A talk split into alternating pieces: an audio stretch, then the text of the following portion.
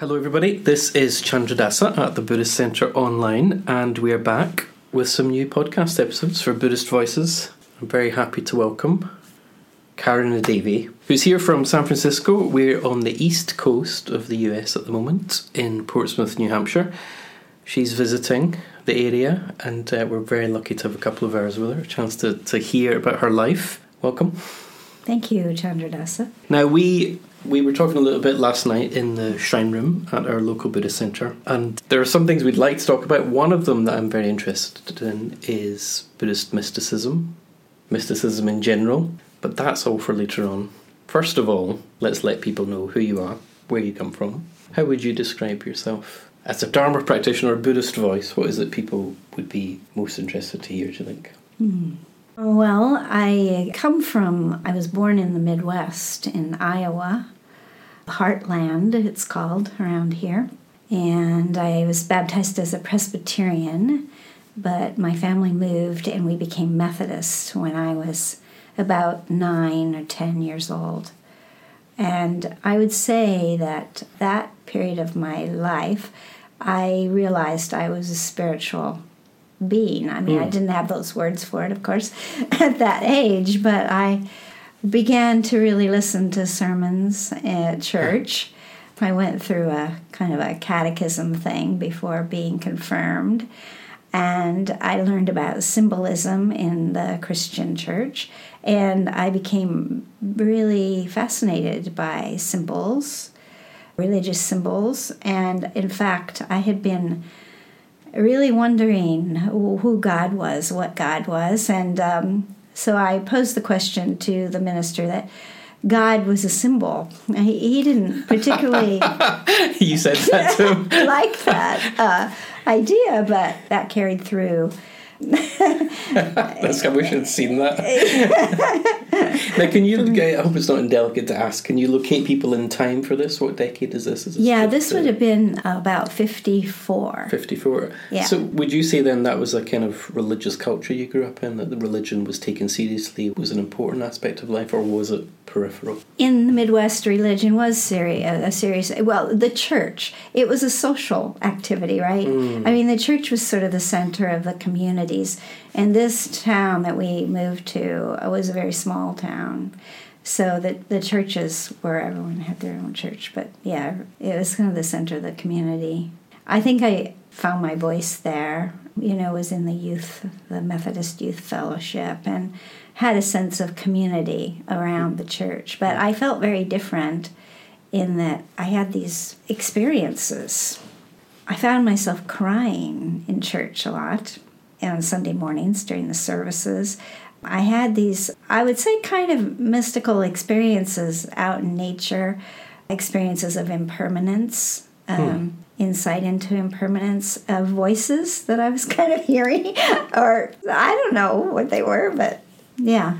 Was that kind of thing, in a way, you noticing at that age with that kind of consciousness, you noticing what things were like in a certain way and responding rather than getting carried away on a, on a religious idea or something? Yes, I think so. Yeah, it was, yeah. Hmm. Of course, I couldn't share any of those experiences with anyone. So, your family, would they have considered themselves religious, a religious family? Your parents? My mother did, hmm. but again, it was more of, of a appearances in a way, and hmm. her conditioning and uh, hmm.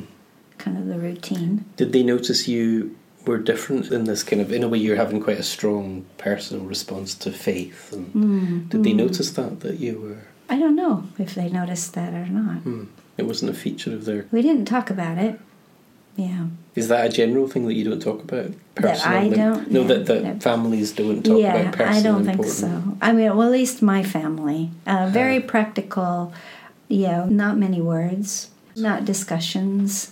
Not at that point in my life. Later on, my dad started reading quite a lot.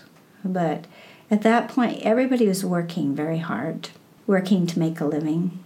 And yeah, it was just very practical what was the, what was the industry? My dad just, he was very skilled in a lot of things, but he moved from job to job. He liked repairing things, he liked remodeling, carpentry, but he did that on the side. And he was doing jobs that were not very satisfying hmm. for money. Hmm. earlier in my life. And then he sort of branched out and became a handyman and went into business for himself. And but he didn't do that till he was in his fifties. Hmm. And that was after he did a transcendental meditation course. Whoa! And was that your influence? No, was- this was before Was I before? I encountered Buddhism. Ah, so was that an influence for you? Do you think, knowing that he'd, he'd branched out? It was easier for me to tell them about my Buddhist uh, interests. So there you are. You're standing talking to the minister again when you're ten or whatever, saying God's just a symbol. Mm-hmm. He wasn't very. He wasn't very impressed by that as an idea. Uh, no, no, he didn't really buy it. No. Did he at least engage? Did he take it seriously that you were asking questions, or I don't remember that he said very much about it. He said, "Well, it isn't exactly that way," or something like hmm. that. Hmm. so? When did you, um, in a way, first take hold of your own spiritual life and decide I'm gonna I'm gonna have to mm. do more than show up at church or have my own personal mm. private experiences? Mm, mm-hmm. When we moved to California, which was in 1967, we were going to a church at Stanford Memorial Church, was an interdenominational.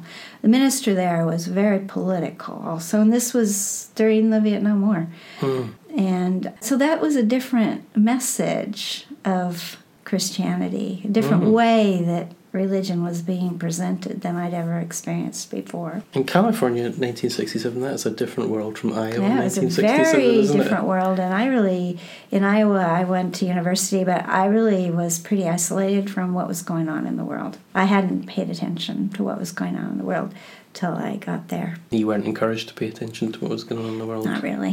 Why did your family move to California? Oh, my just, family. You just No, you no. just moved. I moved with my husband, my first husband, Ah.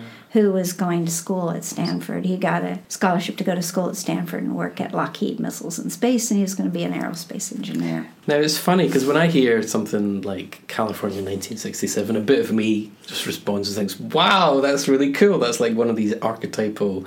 You know, right 20th century moments, like the couple of years leading up to the Summer of Love and Yeah. the Vietnam War, and was it actually like that? Was it such a heightened time when you were in it, or is that all just historical? It was a heightened time. I mean, I lived south of, you know, in Sunnyvale, south of San Francisco. But yeah, I became aware of the protests all, all around. And it wasn't too long. Well, let's see. We moved to Palo Alto, which was more in the center of things. And I found the Institute for the Study of Nonviolence that was founded by Joan Baez. Hmm. And uh, yeah, that was very eye opening to me. And she was active in that community, presumably. Yeah, she was so- local. hmm Yeah, and I heard her speak. I remember hearing her speak, and it was after my son was born, so that was in 69. I went one night to hear her speak, and I couldn't even sleep that night. I was so incredibly moved What was she talking about? by what she was talking about. Just a way of life that was very different.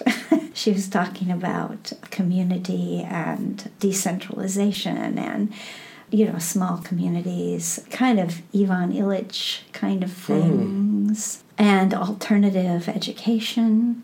She was really describing the counterculture that I hadn't been introduced to at that point. But then, then I started to go to the potlucks at the institute Mm. and uh, go to some of their workshops. And they had their own bank. I mean, they were creating a new society, if you will. Yeah, sure. So, Well, it still resonates, doesn't it? Even now, when because it made me think there, you know, Palo Alto particularly, Mm. Facebook and Apple, etc., all grew up out of that, Mm-hmm. or Apple particularly nowadays. Something like Facebook grows out of that original homebrew counterculture computing movement Mm-hmm. in the early seventies, that's right. and. Although that's now all become massively corporate, etc., as Stanford has, as all those things have, it does all s- still represent something, doesn't it, in American culture? Like it does. the last big wave of optimism and Yeah. expansiveness. And Yeah, it was sense that anything was possible, that this kind of change was possible, and that we could create it right now in the midst of all this other stuff going on, all the violence and greed and yeah, food co-ops where we were. Is that particular community still active in that area, or is it all? It's changed a lot. Yeah, yeah, it's definitely changed hmm. form. So that you're having a bit of a spiritual awakening by the sounds of it with with Yeah. that kind of world It- of you can actually live this stuff out. It's not just Yeah. abstract or religious. It's like you can. Yeah. Yeah. There's other people. Yeah, and I think coming from where I came from and my conditioning, I came right up against my limitations of how to participate and how to communicate hmm. with those people. And I've always been very, very shy, painfully shy as a child. And so it was very frustrating for me too. And I felt like I just saw that I needed to do some work on hmm. myself in order to be able to change the world.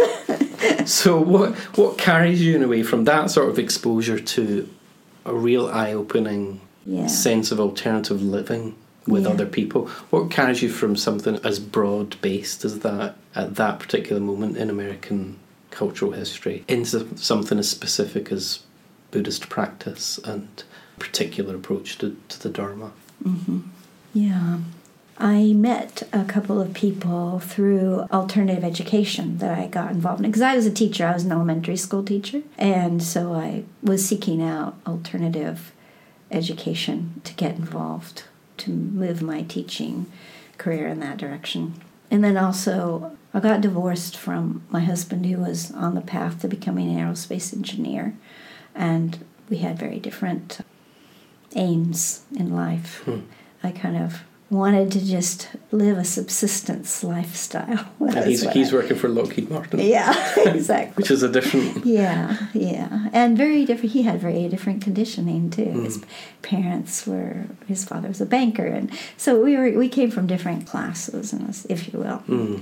in a sense, even in Iowa. But yeah, so I was influenced by the people I was starting to meet, and there was definitely a, a spiritual element to that, but more counterculture, more just humanism, you know, and personal growth movement. I started to uh, I took psychology class. I mm. wanted to work on myself. I really wanted to break out of a mm. of a shell that I felt that I was in a cage that I felt I was in. Mm. And what were the alternative education things? Is this like Steiner schools or, you know, Um, there's a Summerhill modeled yeah. school that actually you know I sent my kids to. My son went to a really small version of that, and then my daughter was born nine years after he was. So that's a whole. there's that strain of my life's a whole other. We'll come back to that, story, but- but yeah, there was a parent-run program within Hmm. an elementary school district that I was working in, hmm. and I got involved in that parent-run school. Kind of created a job for myself there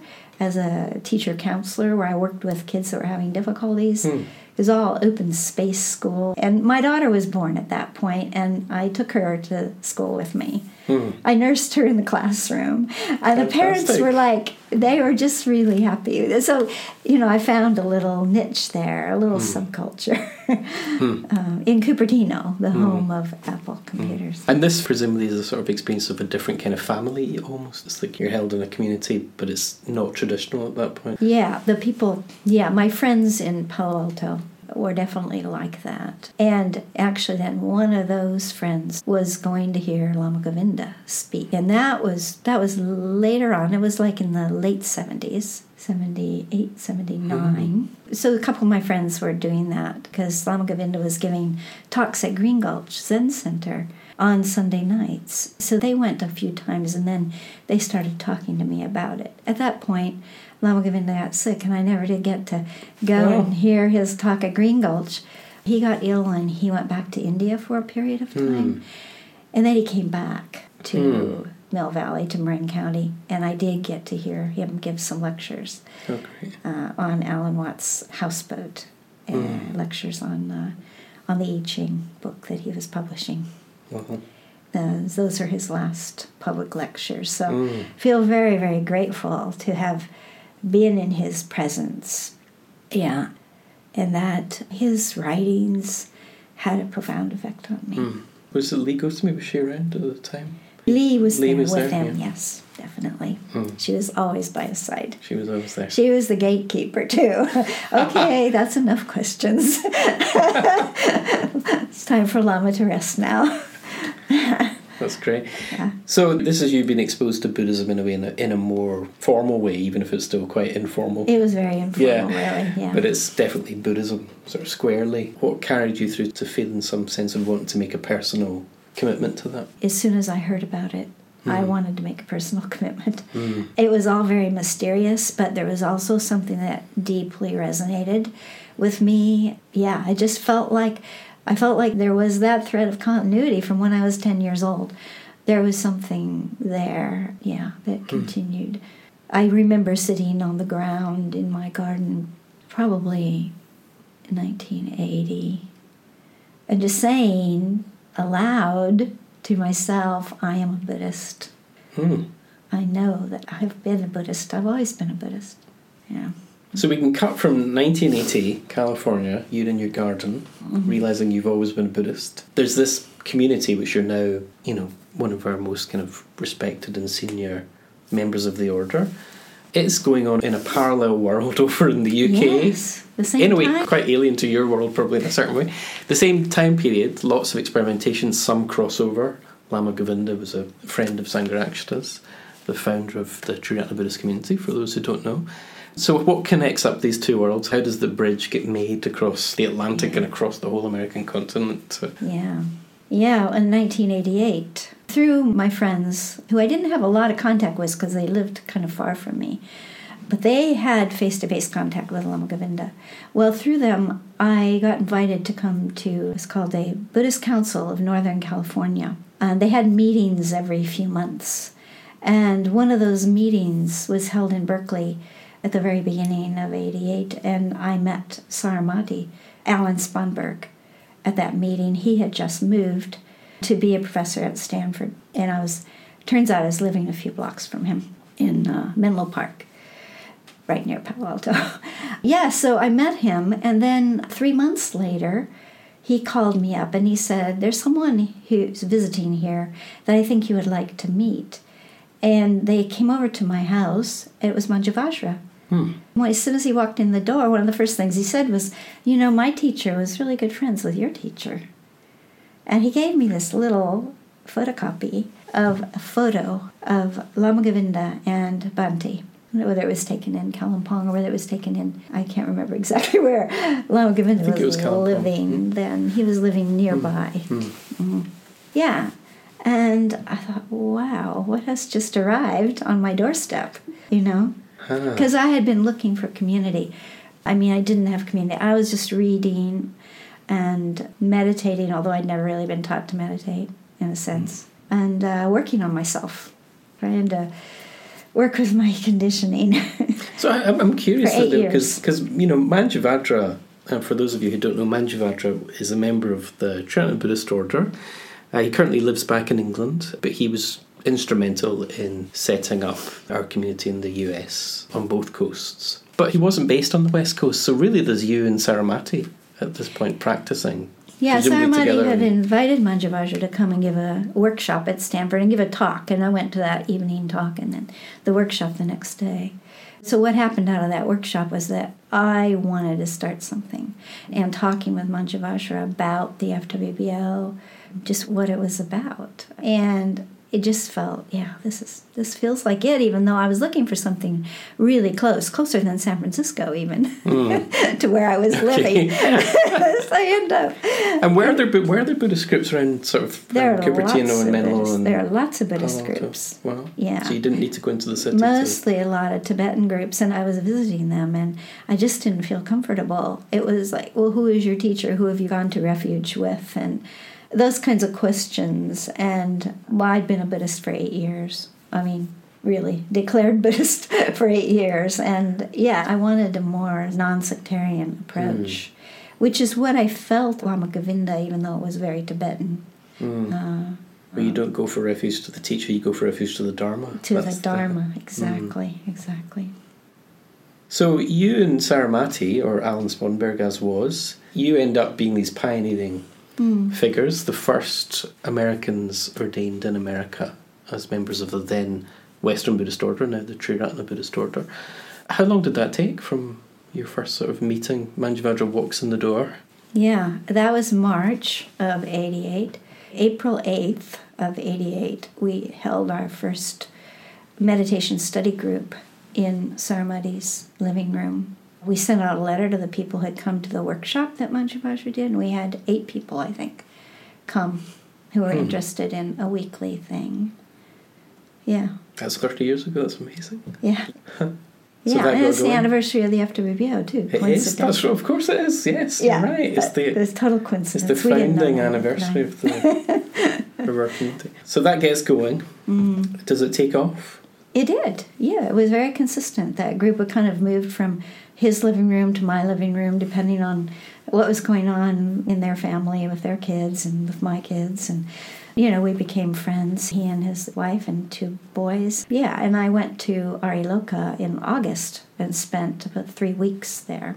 And then I took care of their kids while they went to something. We weren't mitras yet, but they went to a gathering at Aryaloka in the Hmm. fall then. So we both got introduced to Aryaloka and that community.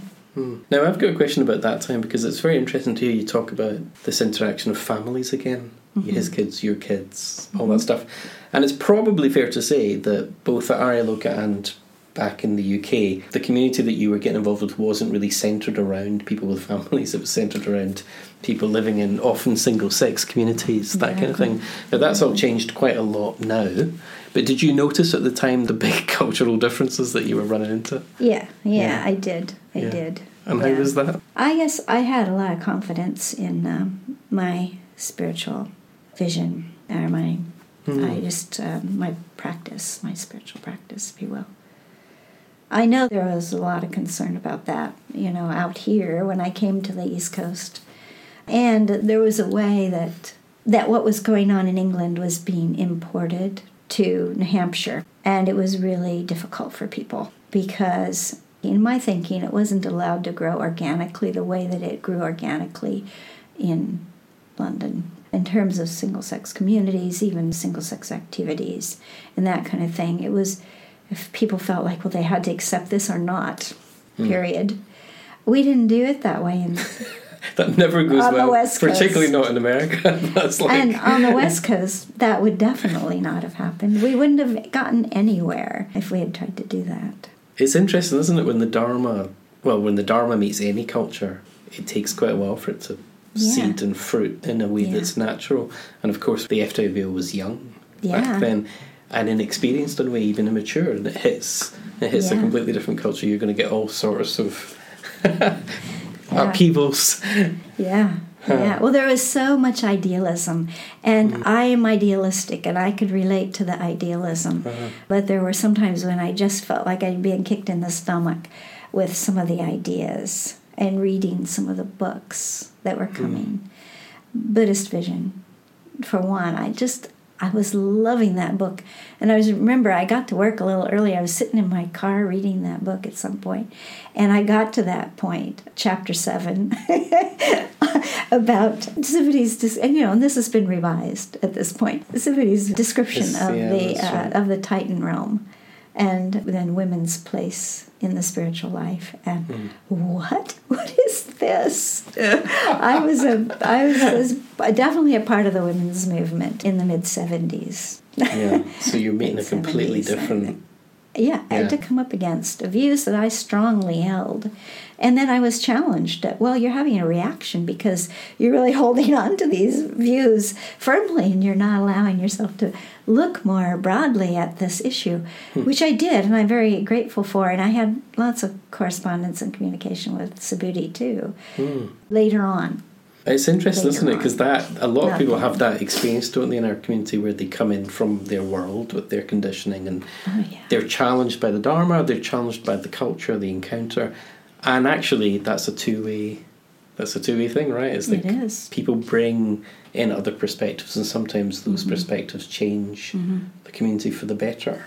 there was enough positive that I was seeing, like these concerns and these issues that were very controversial. They didn't make me want to run away, Hmm. but they did make me wonder whether I could be a part of the order. And so, how did that resolve? Because I'm I'm struck by this image of you know you listening to Joan Baez in hmm. the late '60s. By the sounds of it, talking about some quite similar ideas to what hmm. eventually manifests in your life in our hmm. community, but from such a different cultural perspective, and one that in a way suits you more naturally because you're familiar with it. What is it convinces you that there is a place for you in the order? Is it just the strength of Sangharakshita's particular I could really get behind spiritual hierarchy. I really could see that, and I, you know, kind of want, I, I had been wanting that kind of, you know, uh, guidance. And, uh, could you explain that for because some people won't know what spiritual hierarchy is, or they'll they'll hear that and think the Vatican, you know, cardinals and bishops, and that's not how it works. no, no, no, no, just that um, that there are people who are more spiritually experienced and advanced than I am. Mm. and that that is a good thing.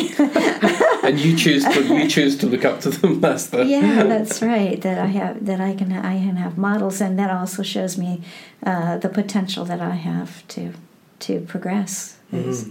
I mean, if there weren't a spectrum there or a hierarchy, I've come to think that exemplification is a much better word than hierarchy. That's the word that I use, but exemplification is the experience. And then a lecture that Bhante gave when I went to Aryaloka that summer every morning before this retreat started, we were listening to tapes of Bhante's lectures out on the screen porch. And uh, I think the first one that I heard was the individual, the group, and the spiritual community, which I still think is the most important teaching that I received at that point, mm. and I think it's still incredibly important teaching yeah, what is it to be an individual and how do we transform the positive group to the spiritual community? Mm.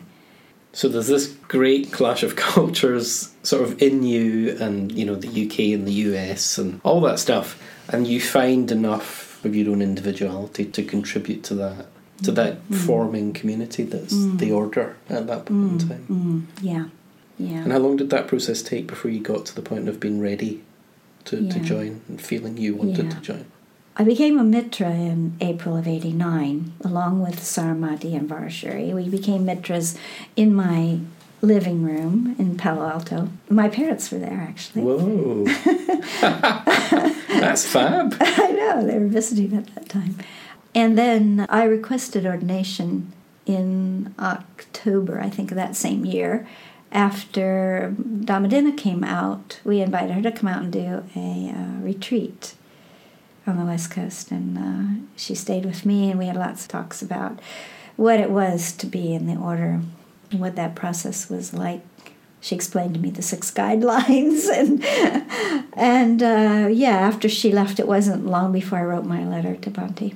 So that was in October of '89, and then in uh, April of '90, I was invited to go on a GFR retreat at Taraloka, it was the last of the selection retreats, I think. What came out of that retreat were the chittas were ordained. Mm-hmm. Anyway, I was invited to go, not that they were going to be considering me for ordination at all, but I was invited to go to get a broader sense of the movement and the order and the ordination process. Mm.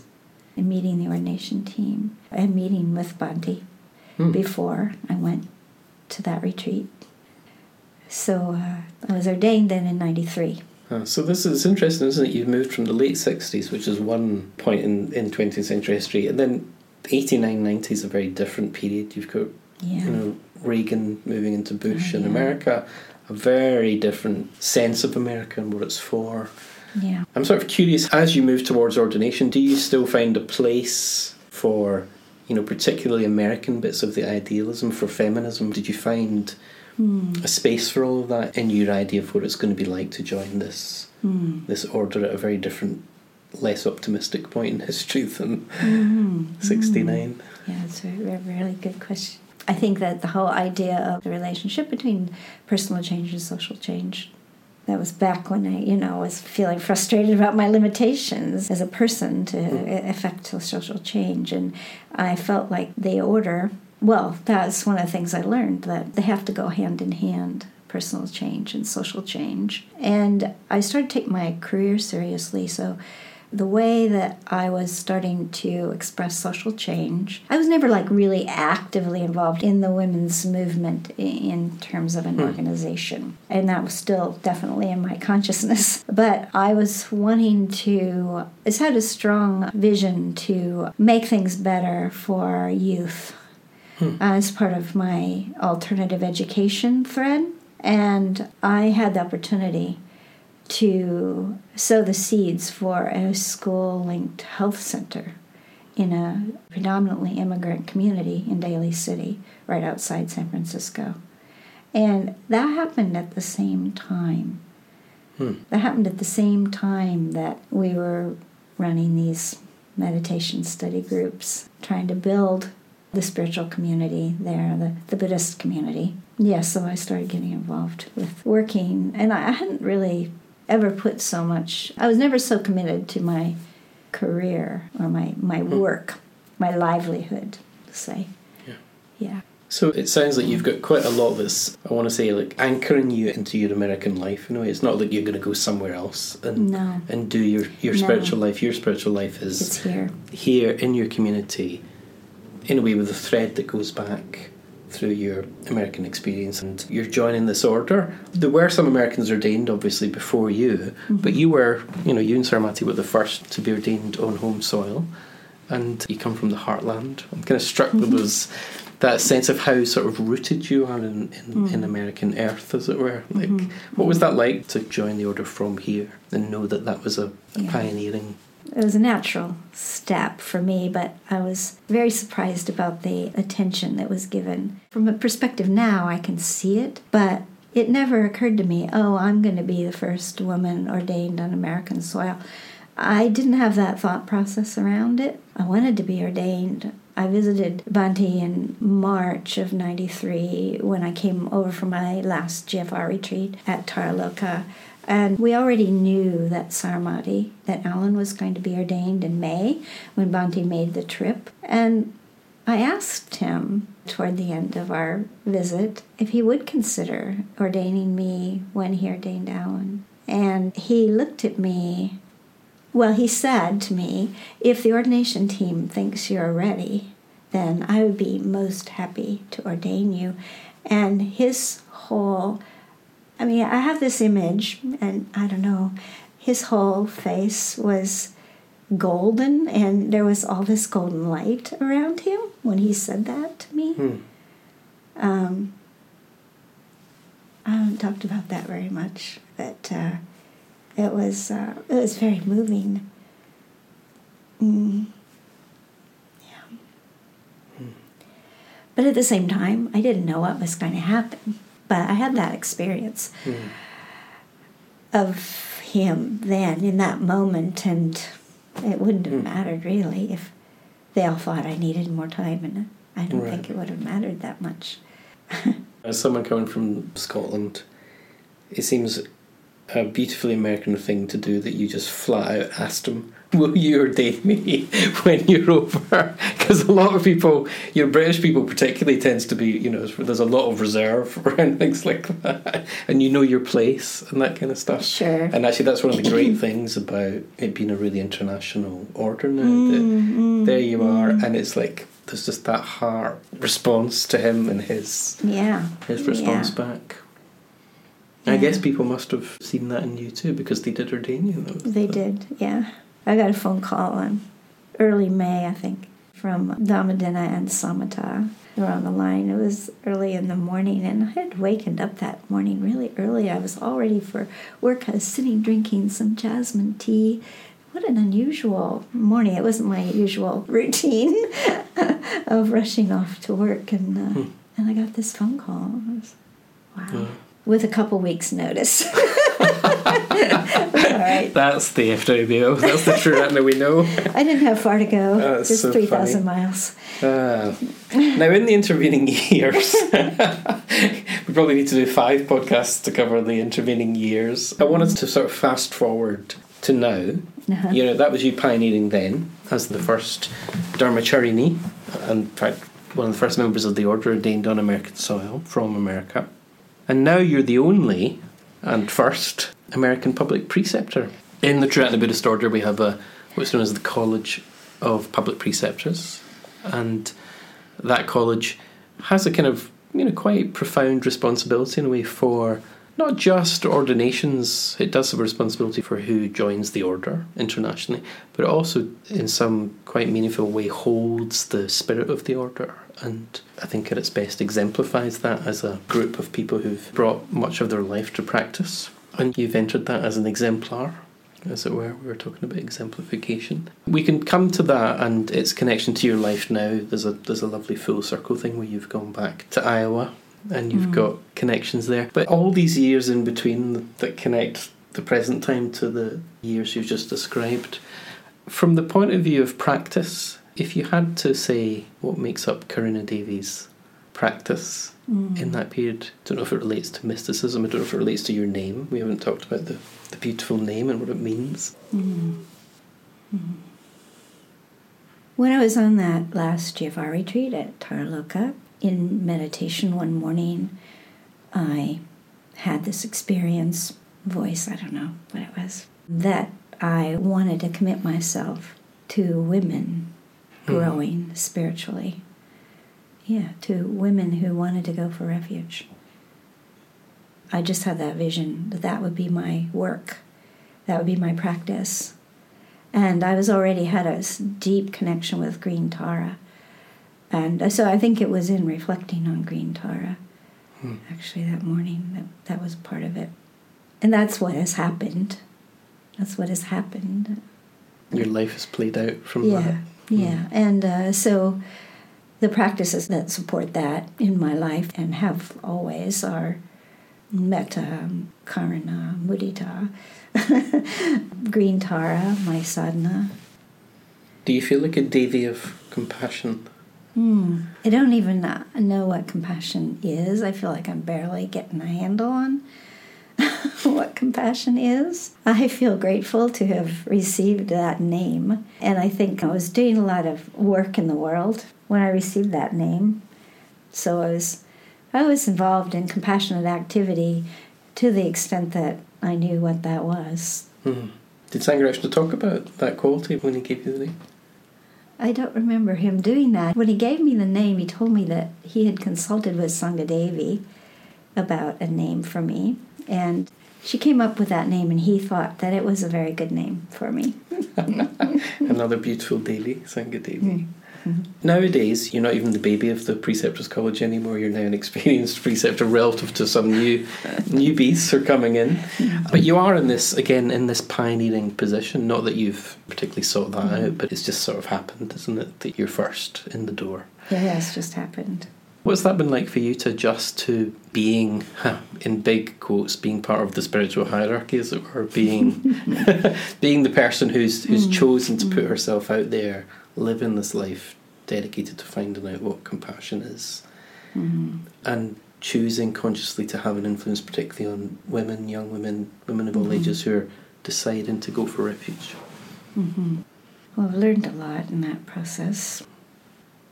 I mean, you're right, I chose. I, I had a choice, and I was very conscious of that when it was presented to me to possibly be a public preceptor. Did it change your idea of, of your own practice, do you think, coming into that sort of very strong reflection of what it is to practice? what it is to practice in the order Mm. in Triratna. Yes, because I live in a situation where I'm not rubbing elbows with people more experienced than I am in Triratna. I chose to go on to be involved in GFR retreats every year since I was ordained. And that's where I received my most significant Kalyana Mitrata.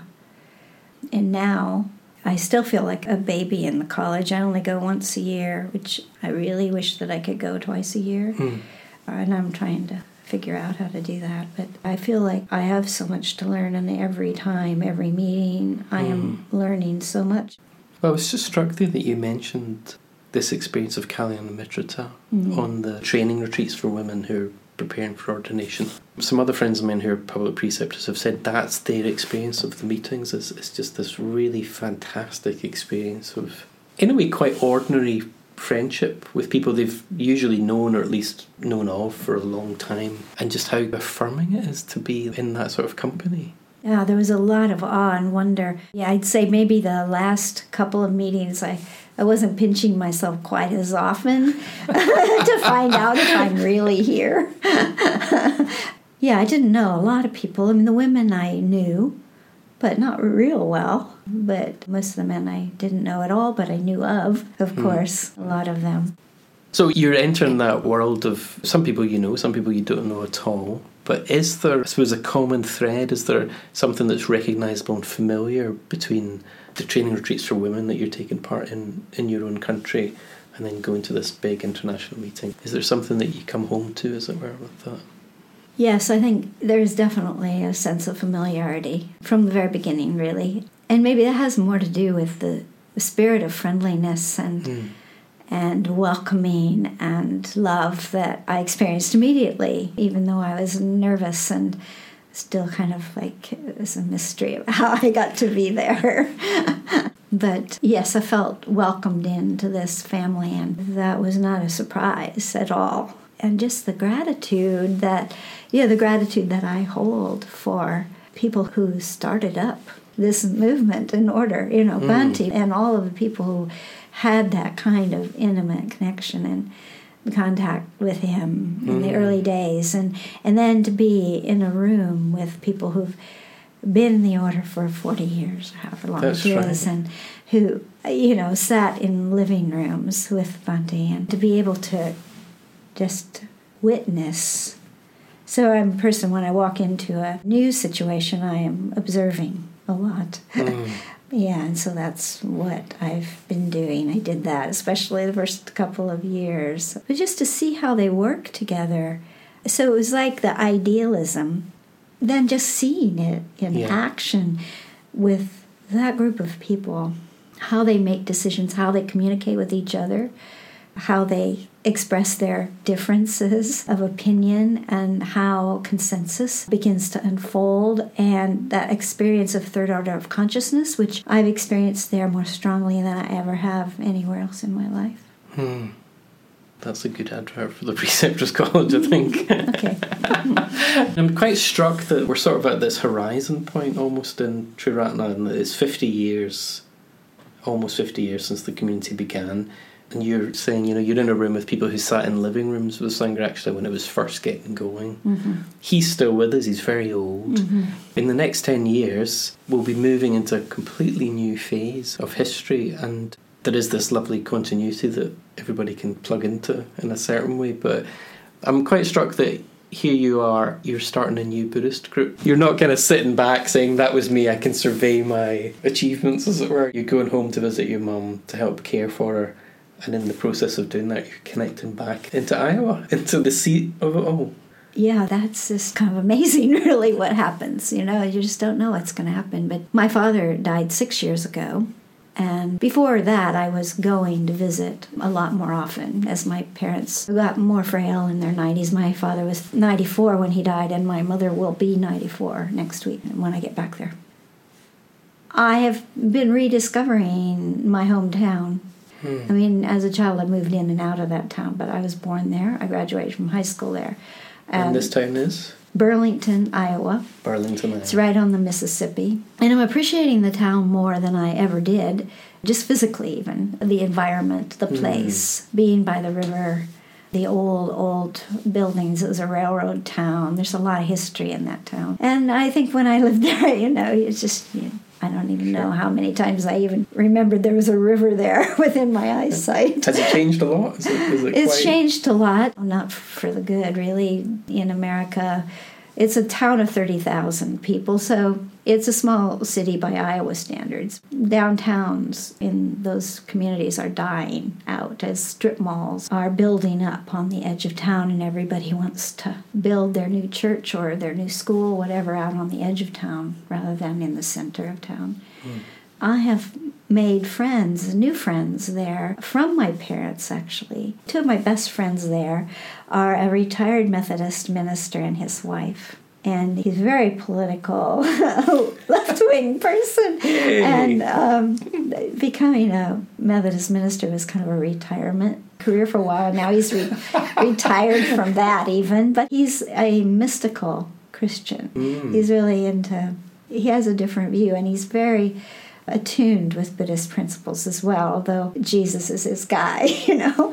but I really appreciate the two of them. They're very different. But so there's those two people, and then I've met some other people in relation to them. One of the women that I grew up with, we were in the same church and we were in Rainbow Girls together. what is Rainbow Girls? Is Rainbow it's a Girls? Masonic. It's a, It's a Masonic. It's It's a one of the- Masonic uh, organization for young women. Yeah. Mm. Yeah, and I was very involved in that. Anyway, she got in touch with the Methodist minister's wife saying that she wanted to get in touch with me. And she wanted to talk about my Buddhist practice because she considers herself a Buddhist. She didn't know where to go with it. She wants a teacher. There's nothing there, there's nothing around there. We met a little over a year ago.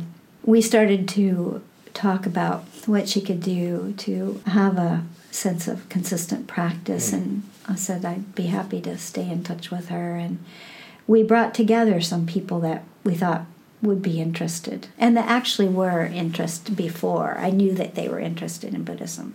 And we brought them together and talked about a weekly group and they started it up. I led them through mindfulness breathing and metta bhavana. I taught them those meditation practices, gave them information about it, suggested that they read Living with Kindness, that they start studying that book. And there were five of them initially. The group has changed formation now. A couple people have dropped out and a couple people have joined. So it's still five people. And now they're doing the foundation course as they finished Living with Kindness. I'm just recalling now you and Saramati. You know, just I that very, I know. very again quite American thing of just people in their houses getting together. Yeah. Well, maybe that's one of the connections with the movement is you know Sangharakshita in Britain in the late '60s in living rooms and you know just connecting with people as friends. And Yeah. that whole idea of Triratna as a network of friendship. Yeah. It's easy to become one of these things that people say, Yeah. but actually that's what it is, isn't it? The preceptors in a room are Yeah. fundamentally friends. You know.